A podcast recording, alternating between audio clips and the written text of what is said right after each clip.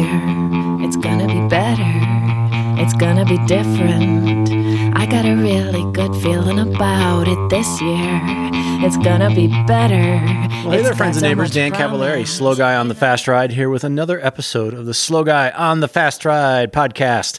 And today we're talking gravel again, and we're going straight to the top. We're going uh, all the way to the Super Bowl.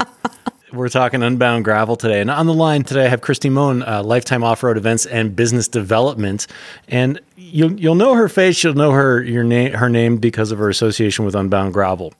And what I what I wanted to talk to Kristi today about was uh, just the unique perspective that gravel has brought to the cycling world in general, which is that it's it tends to be women led and Kristi, um, I was just talking to Amy Charity yesterday, who's the the co-founder of, of Steamboat sure. Gravel, and you you and Amy have quite a lot in common in that respect. But I wanted to get your history and how you landed uh, with with Unbound, and and sort of the history of that, and then and then how it affected this tiny little place in Kansas that somehow became like nobody would have predicted that Kansas would be the home of gravel, right? So, like, I want to jump into that. But, Kristi, before we get started, first of all, hello. Maybe only me. Yeah. Hi, Dan. How are you? I'm, I'm wonderful. That was a, long and rambling introduction. I apologize. It's okay. Tell me a little bit about the history of Unbound and, and how you came to be associated with it. Sure. Well, um, I mean, you know, I feel like I've told the story a bit, but um, 2006, there were 34 riders gathered in a parking lot um, on the northwest side of town, a, a hotel parking lot. Um, uh, our co founders, Jim Cummins and Joel Dyke, um, had been to Trans Iowa and thought that's cool, wanted to come back and do something in the Flint Hills, which they saw as really a unique place to ride a bike where a lot of people don't really get to see or i mean kansas is known as a flyover state um, and we have a plethora of gravel roads um, but the the my introduction really came from my husband Tim, who was one of those initial 34 riders in that parking lot. Um, and coincidentally, shortly after that, um, I had gotten involved with our local chamber and Main Street offices here in town, and they were looking for someone to lead, you know, bringing new events to Emporia. Um, I was put in charge of that committee and really thought, you know, maybe we shouldn't be looking at new events, but looking at people that are doing things in Emporia that are already passionate about it and helping them make what, whatever they're doing bigger and better. Mm-hmm. Um, and I immediately thought of of um, DK at the time, now Unbound Gravel, as a as a place to make an impact and put some of my energy and effort behind um, helping grow that event. Which you know, that's kind of where it started. So you're an Emporia native, correct? I am. I like to tell people my children were um, the third generation to graduate from Emporia High School. So my family's wow. been here for quite a while. Yeah. Wow. Okay. Um, yep. It, it, it seems surprising to most of us uh, that Emporia, Kansas, would be would become this sort of mecca for gravel, but, mm-hmm. but you don't seem all that surprised. What is it about Emporia that that has that unique combination of elements that has made it such a hotbed for gravel? Well, I think you know, I, I, I really think there were some key components at the beginning that really kind of were like lightning in a bottle, so to speak. Um, for one, uh, the course is fabulous. Yeah. Um, I just got back from driving it this past weekend, um, and I literally get goosebumps. Um, it's very unexpectedly gorgeous. Um, it's rugged. It's remote. Um, it's stunning, and it's challenging. Um, so from that perspective, you know, I think we have we really have that going for us, and it's also a really relatively safe course because you're not coming across a lot of highways. And when we talk about riding gravel, that's what you're doing when you're doing Unbound. There's very, very, very little pavement. Um, the second thing that I think we nailed and got lucky with is Emporia is really a great size for something like this. Um, we're not home to some big NCAA basketball or football team, which is kind of the other Kansas attractions, Manhattan and Lawrence have, you know, K State football and KU basketball, you know, go Jayhawks, rock chalk. Um, but uh, Emporia um, is the right size. Like the town can support an event this big, and yet the town also gets really behind it because we have it's it's something to do really. And so emporia really the community embraced it. And i think the third piece that we really got right um, was the perspective of community and family. Um, you know we wanted it to be a family event. That's how i got involved. Like my husband and i both rode bikes but specifically we were able to go to a checkpoint and cheer on tim as he came in and help him out. we were part of the day. Yeah. And you met other families that were there to be part of the day. So the support crew in the checkpoint towns really became this integral part of what we were doing. And pretty soon it was just like, it wasn't a fun day for just the athlete, it was a journey for the entire family. And being able to come here and do it and then have the have the community get behind it just all kind of accumulated into this really fantastic experience. Yeah. I'm curious because when when I see these events that do take off, uh, and you know we're seeing this mm-hmm. happen now in Trinidad, Colorado, is how do you get the community mm-hmm. buy-in? I mean, a lot of it is, hey, we're gonna we're gonna shut down the main street, inconvenient. Mm-hmm. you know, we're gonna invite a lot of outsiders, inconvenient. You know, how do you get the community to get on board with that? Well, I mean, I think you know, in the case of here in Emporia, it was it was slow growth. Obviously, we didn't go from 35 writers to 4,000 overnight. It's taken years to get there. Um, but I think you know, for one, personally speaking, here in Emporia, I had been working with so many of these organizations as a volunteer for years, and when I went and pitched this concept of, hey, we're going to bring a bunch of people to Emporia and they're going to ride 200 miles of gravel. People thought I was nuts. Um, they li- they literally thought I was nuts, but they were like, "This woman's been helping in the community. Let's let's just Let's try it." let her have some fun with this idea Yeah. and see if it actually works." And after the very first one, when we first moved it downtown, it was so fun to watch those community members being like, holy crap, this is going to work, and get excited, and then coming and asking how they could help make it bigger and better the next year. So, Can you give me a comparison of what um, what Emporia itself was like? Not not during the race back then, but the other parts of the year eh, compared to now, Yeah. when you know you've got that four or five days of excitement. And that, what does Emporia look like? How is it different now than it was then? And I'm talking more It- of like a year round thing.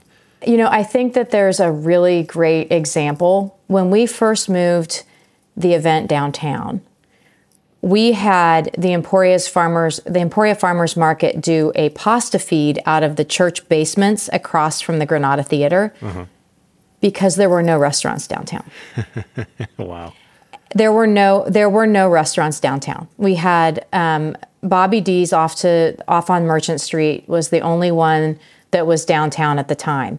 And since since we moved this event downtown, um, and believe me, there's other things going on. We have disc golf and other. You know, our main street has been super active in growing our downtown, but but it literally went from a downtown of a ton of vacancies to very few vacancies restaurants to choose from to where the farmers market came to me several years ago and we're like we're not getting a lot of people come into the pasta feed anymore i'm like you know which is great like that they they worked and helped me solve that problem at the beginning and then we didn't need them anymore and they've pivoted and found other ways to to be involved with the event. So um, you know it literally since 2010 when we first moved it downtown to now it's been it's just a huge difference. And it's impacted the community you know those residual dollars that that filter through and rotate through the community after event weekend. Um, I, we know it's providing jobs and it's been a huge economic boost for for emporia kansas for sure What about what about the other towns involved? I mean, there's the the, the course goes through some pretty tiny towns.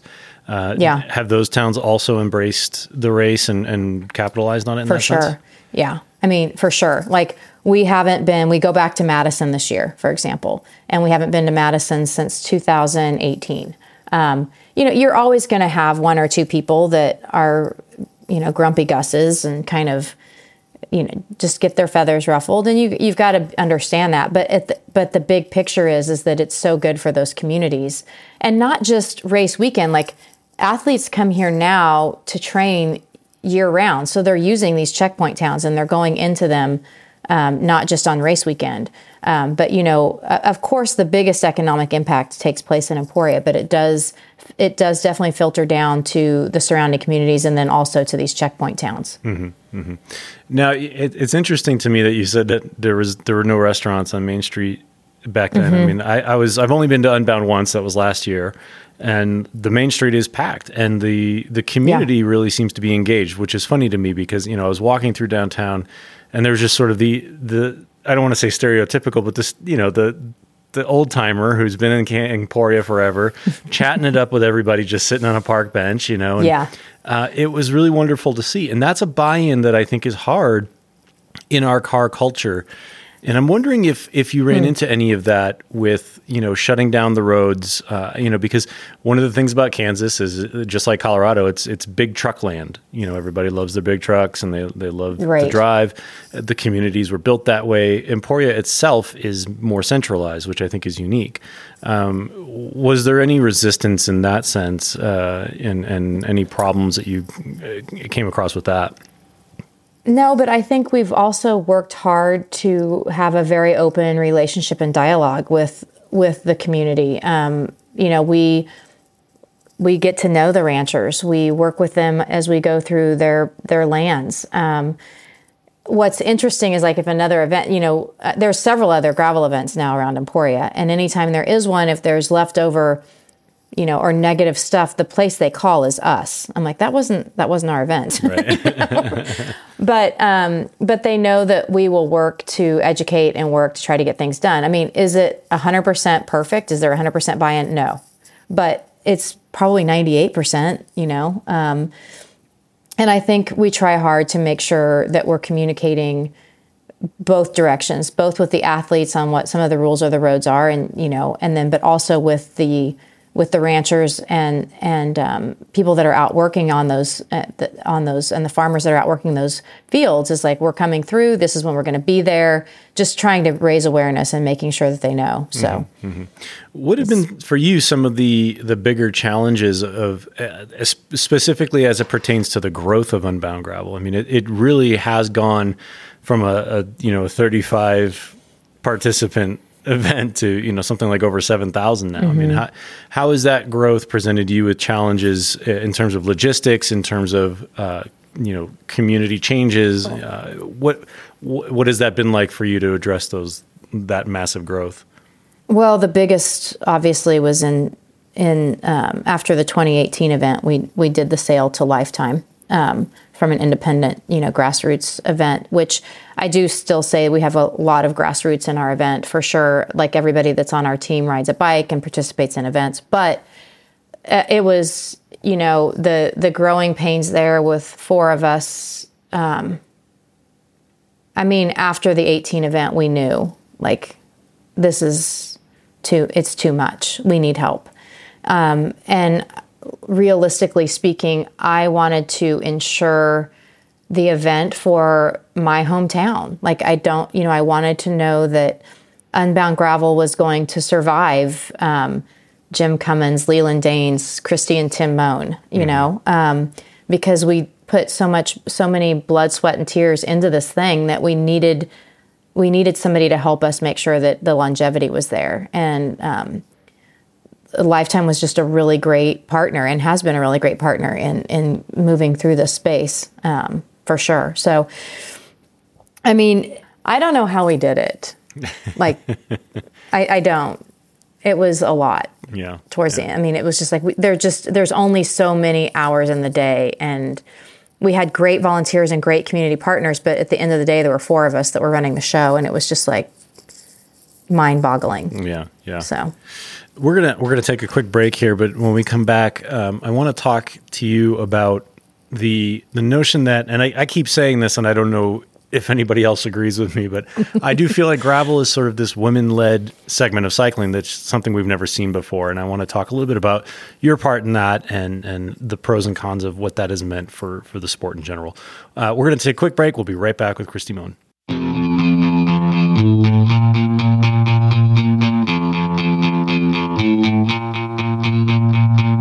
This year. It's gonna be better. It's gonna be different. I got a really good feeling about it this year.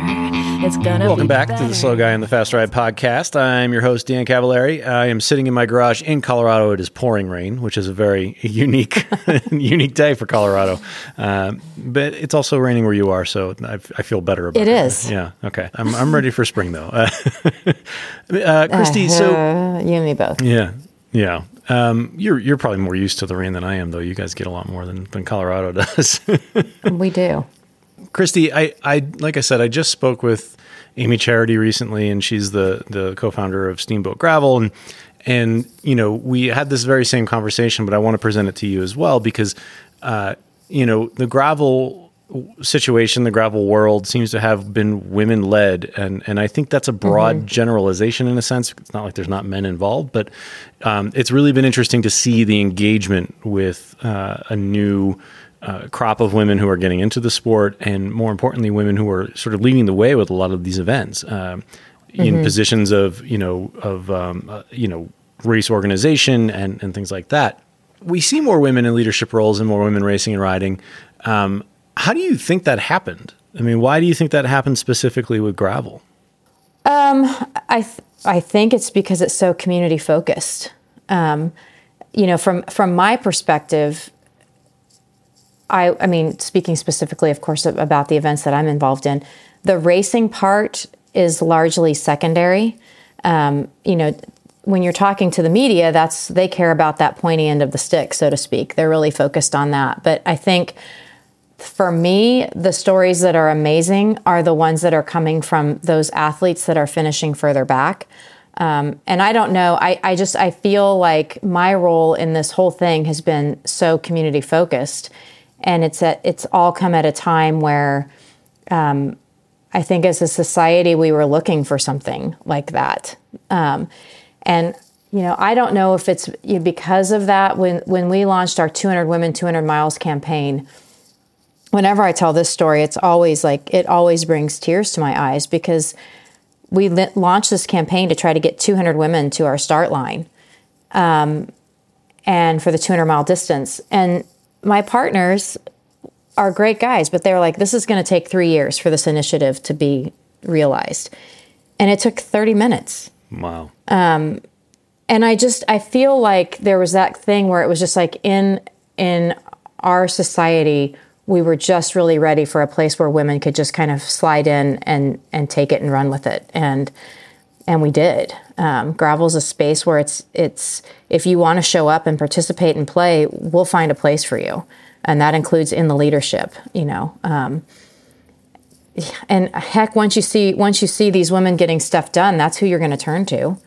You know, it makes sense. Um, but you know, I'm hoping that things we did with the 200 women, 200 miles, and the stuff we've done around Unbound have inspired other women to step up and be leaders. I just came off of doing a gravel clinic in Bentonville this last weekend, and the one thing I told all of the women that were there is that my biggest hope for them when they left was to take it back and share that in their community and get other women on on bikes, get other people on bikes, but really like pay it forward and I I think there's just a lot of that that we do as women naturally, and then you bring in the gravel space, and that's it's lent itself to that already. Yeah. So Are are there do you see implications for the uh, that template that you've you know gravel has created for women leadership and just women participation? Do you see that translating to other segments of cycling? I mean, it, or and if there isn't, I mean, is there a possibility for that with things like road cycling where it's been so male dominated for so long?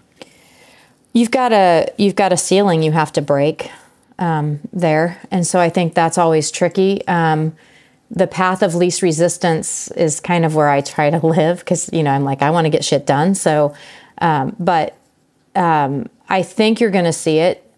I I I hope that what we're doing translates and that people in road cycling are looking at going gravel is really drawing people back to bikes in North America. So what can we learn from what they're doing? And I'm hoping that's part of it. Is they look in there, look at all these women leaders in that space. Um, that seems like a place where we could improve and you know start doing that. And there's there's really amazing women women cyclists that are in gravel that have come from the road scene, and I think you're going to see them kind of do this gravel thing for a bit, but then want to go back to where they started and make road cycling more inclusive and, and more women friendly. I I hope it's just you know part of the transition. So, and I'm curious if that has entered the conversation with your crew at, at Lifetime about, you know, it, it, as as gravel has grown, road cycling in the U.S. has largely died.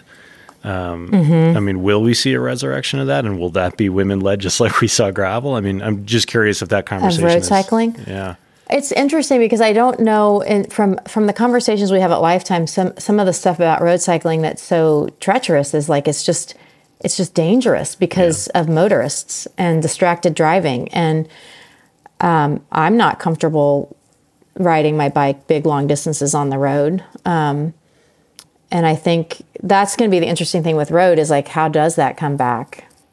Because I that's I, I I don't know. I mean, I think that's the biggest thing for me is just gravel feels a heck of a lot safer, um, traffic wise. Maybe the Garmin radar will help. Maybe. I, and I asked because you know one of the things that I noticed about Garmin, or excuse me, Garmin, about um, Unbound was, you know, that Main Street is for much of the the weekend not closed to traffic. Yet all the mm-hmm. cars and trucks going are very respectful of the cyclists. And I'm curious if that changed the mindset of drivers in, in Emporia over the years, or even the infrastructure. I mean, is it is it more quote unquote bike friendly as a result? I, I, you know, if there's, it, that's probably one area that I think we could really improve in Emporia is making it more bike friendly. Um, you know, we try, but um, it's very, everybody w- is aware that the week, when the weekend's coming up, and I think people are generally speaking very friendly of cyclists year round, regardless, but we don't really even have the best infrastructure for cyclists. And it's super frustrating because you would think that the home of Unbound Gravel would have, bike lanes and things like that. And it's still a hurdle that we face here in Emporia to get that done. Um, we do little bits and pieces of it, but you know, there's, yeah, it's that's that's a hurdle. Period. I got to think that's happening in like a hurdle for most communities, not just Emporia, like especially the small town ones. Yeah. Um, but yeah, I mean, I would love to say like we don't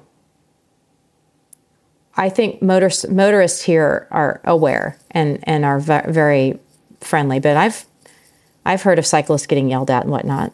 You know, they, they might have deserved it. Who knows? Sometimes yeah. we don't do the best as cyclists either. So, yeah.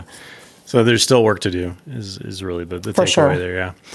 What is uh, you know going back to the the notion of uh, women led and and gravel fostering that? What what work is there left to do? I mean, you know, obviously it's not this you know a B black white mm. thing, you know, where, where, cycling is all of a sudden friendly to women. You know, it, it's still an uphill battle. What's left to do to make cycling more enjoyable and welcoming for women? Well, I think for me, and, and I, you, I kind of have to remember that I have to keep repeating myself because there's new cyclists that come in all the time. So it's like I feel like, oh, I've already said that. Well, I said that to somebody last year, and maybe that's where it stopped. I think the thing that I've learned the most, especially when we've been talking about DEI initiatives and whatnot, is we just need to make sure people feel welcome. Mm-hmm. And and although I consider gravel a very welcoming space, it doesn't mean somebody else does. And I need to make sure they know they're invited. And I think it's just continually putting out the welcome mat and making sure that you're doing you're doing things, your actions actually speak to that welcoming environment. Um, and you know if you if you're missing somebody from the start line or you hear about it then then it's your responsibility to figure out how you can make it better. Yeah. Um, and how and and who can help you yeah. do that. That's kind of been our big focus. Um, that's what I took away from the 200 Women 200 Miles is that basically what it turned out was that women felt like they needed to be invited. Mm. And as soon as you invited them in, they were ready to come. And it's just continually doing that. Yeah, yeah. That's that's an interesting notion, actually. I mean, to think about how we could we we we often sit around in the bike world, you know, ten dudes at a table, going, "How do we get more women here?" You know, and, and it's sort of this this echo chamber. It's like, man, if only there was a woman here, you know, to, yes. to offer her perspective. Her perspective. yeah, and and what you just said, you know, basically, it's not good enough to just have it be open to women. It's more like right. you have to extend that invitation. That never would have occurred to me, you know, right. that, that, that extra step is necessary. And it makes perfect sense, right? Like a traditionally uh, closed off community is now open to me. That doesn't mean I'm just going to walk over there and, and hop in, right? So Right. extending Right. that invitation is so so key, so Yeah. important. And that's a perspective that I think, you know, we we we went through this sort of reckoning in the last few years with all Mm-hmm. of this and my gosh, that's so elemental and so basic and we never even thought of it. And, and But I- that's why I think you didn't think of it because it's Right. so basic. Right. Like it's it's literally just like I'm like gravel is welcoming. What are you talking about? I'm like okay. And and I mean, you know, I went through that lesson with the 200 women 200 miles. Um so, you know, not that I was ahead of any curve, but really understanding that with with lifetime when we started talking about how to make our li- start lines more diverse, I was like we need to go we we need to ask people to join. Like we and we need to empower them and we need to give them the space and we need to give them we need to give them the tools to continually invite their communities in so that you have you know last year's unbound start line was so emotional for so many reasons but one of them was was just the amount of diversity that was there was fantastic. It was like this is this is what it should be and we can do this we can still do this better um, you know so Yeah, and I think I think too uh, what you know notable about this with Unbound in particular being there last year was that the fanfare around you know the women's pro finish and the men's pro finish was fairly equal. Although I will say you know Ian and Lauren's coming in the line together that added a little bit of a, a really cool element. It that- did. but uh, but you know the the fanfare and the excitement it's all there for the women too and to the point where i heard some fans saying oh hey when's when's Lael wilcox coming through i want to see Lael come through on the finish line Yeah, right. you know these names are here and it's it's it to me it's it's a larger community of racers even being accepted which i think is notable Oh, yeah. you know well we're we're creating fandom around the women yep yep Um, and and you know the the one example I'll give you because you're right. Like last year's the men's race was you know sprint finish for Yeah. all intents and purposes. Right. But if you if you if I ask you, and maybe you don't know this, so maybe this isn't fair, but if you know who won the 2017 Unbound DK men and women, Uh-huh. it do you know? I, I think so but i'm afraid to say was it Al- allison and yuri No.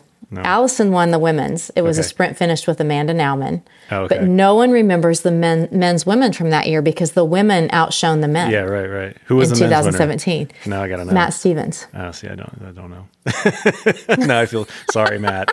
Apologies to No, Matt. No, I know, but I'm like, it's like, sorry, Matt, but at the same time, like, to me, that was one of those moments where I was like, holy shit, we're doing something real Yeah, here. yeah. Like, we're we're creating an environment where the women are getting, like, I've personally seen Ali Tetrick, Amanda Nauman, Amity Rockwell, Lauren. I've seen their careers made off of their win here in Emporia, Kansas. Yeah, yeah, And that to me, I mean, they're still, it's still not equal. yeah.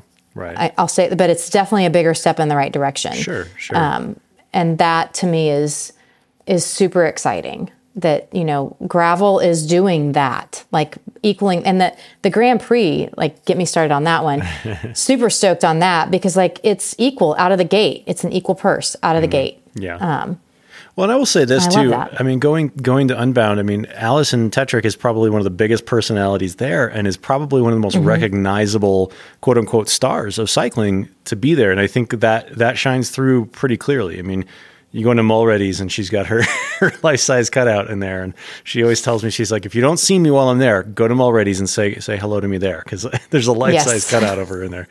But uh, you know that I think that really speaks volumes. That you know you go into Unbound talking about these competitors on both sides of that divide, you know, and and there's only more excitement to come, I think, as we figure out we navigate the world of LGBTQ and and, and all that, Yeah. and, and figuring out what what that looks like in the future of racing, and that only opens the door for more personalities Yeah. and more stars of cycling. So that's really cool Right? to me. Yeah, I love I love that part. Like we've got Rach McBride coming, um, and I don't know if you know Rach. They are a um, non-binary pro triathlete, um, and they're coming. They're part of the Grand Prix.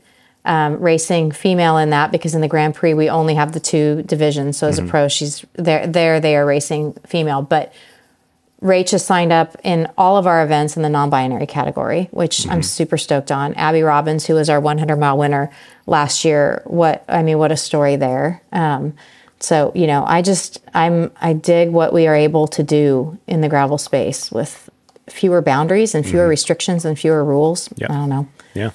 Uh, and to me, you know, I think we focus too much on the problems of sorting through all this stuff, and not enough on the potential of what what we're right. sitting we're sitting here looking at an entirely new landscape that could be exciting, that can be you know enriching, and you know we focus a little bit on, on the growing pains of the the problem too much. Well, let me ask you this question, turning it back on you a bit. Why do you think that is? Uh, everything's a little scary. I mean, I think change is scary mm-hmm. for anybody, you know. Uh, and and I here's here's an honest white dude confession. I find sure. I find pronouns unwieldy right now. like, like I do. Like as a grammar nerd, I am. Dan, a, I'm a total Dan, I'm with nerd. you. Yeah, uh, and, yeah. I'm to, and I like I want to be I want to be that guy who who is you know empathetic to that cause. But man, as the grammar nerd in me, my brain explodes. And so um, but I think anytime you're you're heading into a situation where where things are different and it's and it, and honestly and it requires everybody to make a big mental lift, right?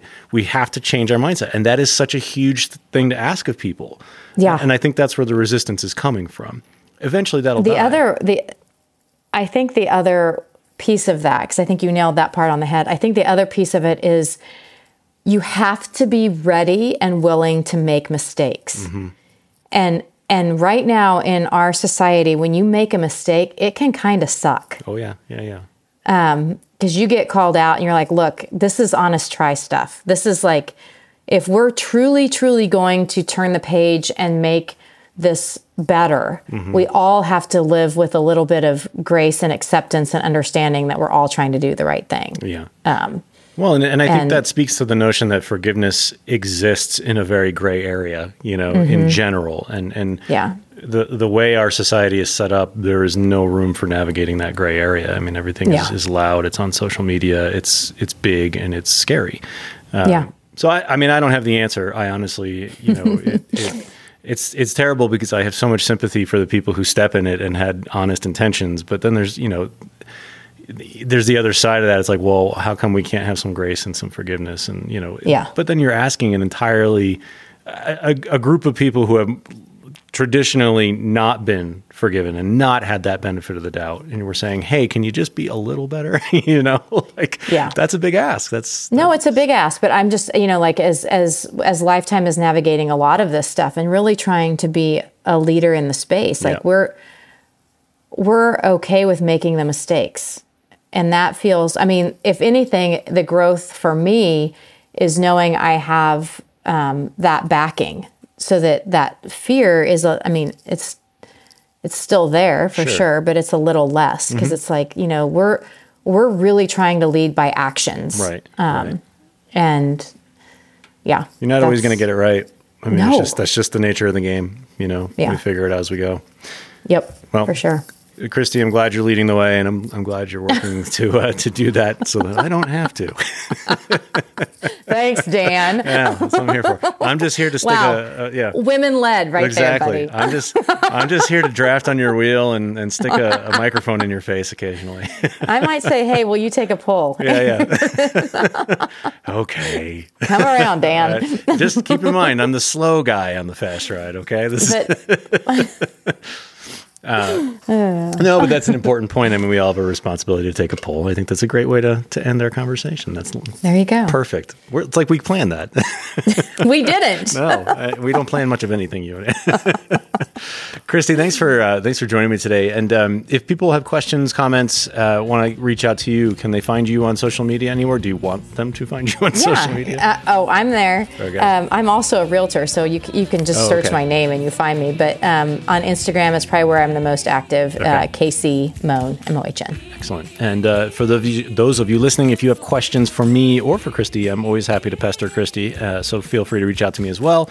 You can get me at Slow Guy Fast Ride on Twitter, at Slow Guy on the Fast Ride on Instagram. I love those extra letters. It's so convenient. And of course, and you can go to slowguyonthefastride.com and see all the other excellent content we are pumping out from reviews to stories to podcasts just like this one. Uh, thank you all for listening. Thank you for joining me, Kristi, and uh, we'll catch you all on the next episode of the Slow Guy on the Fast Ride podcast.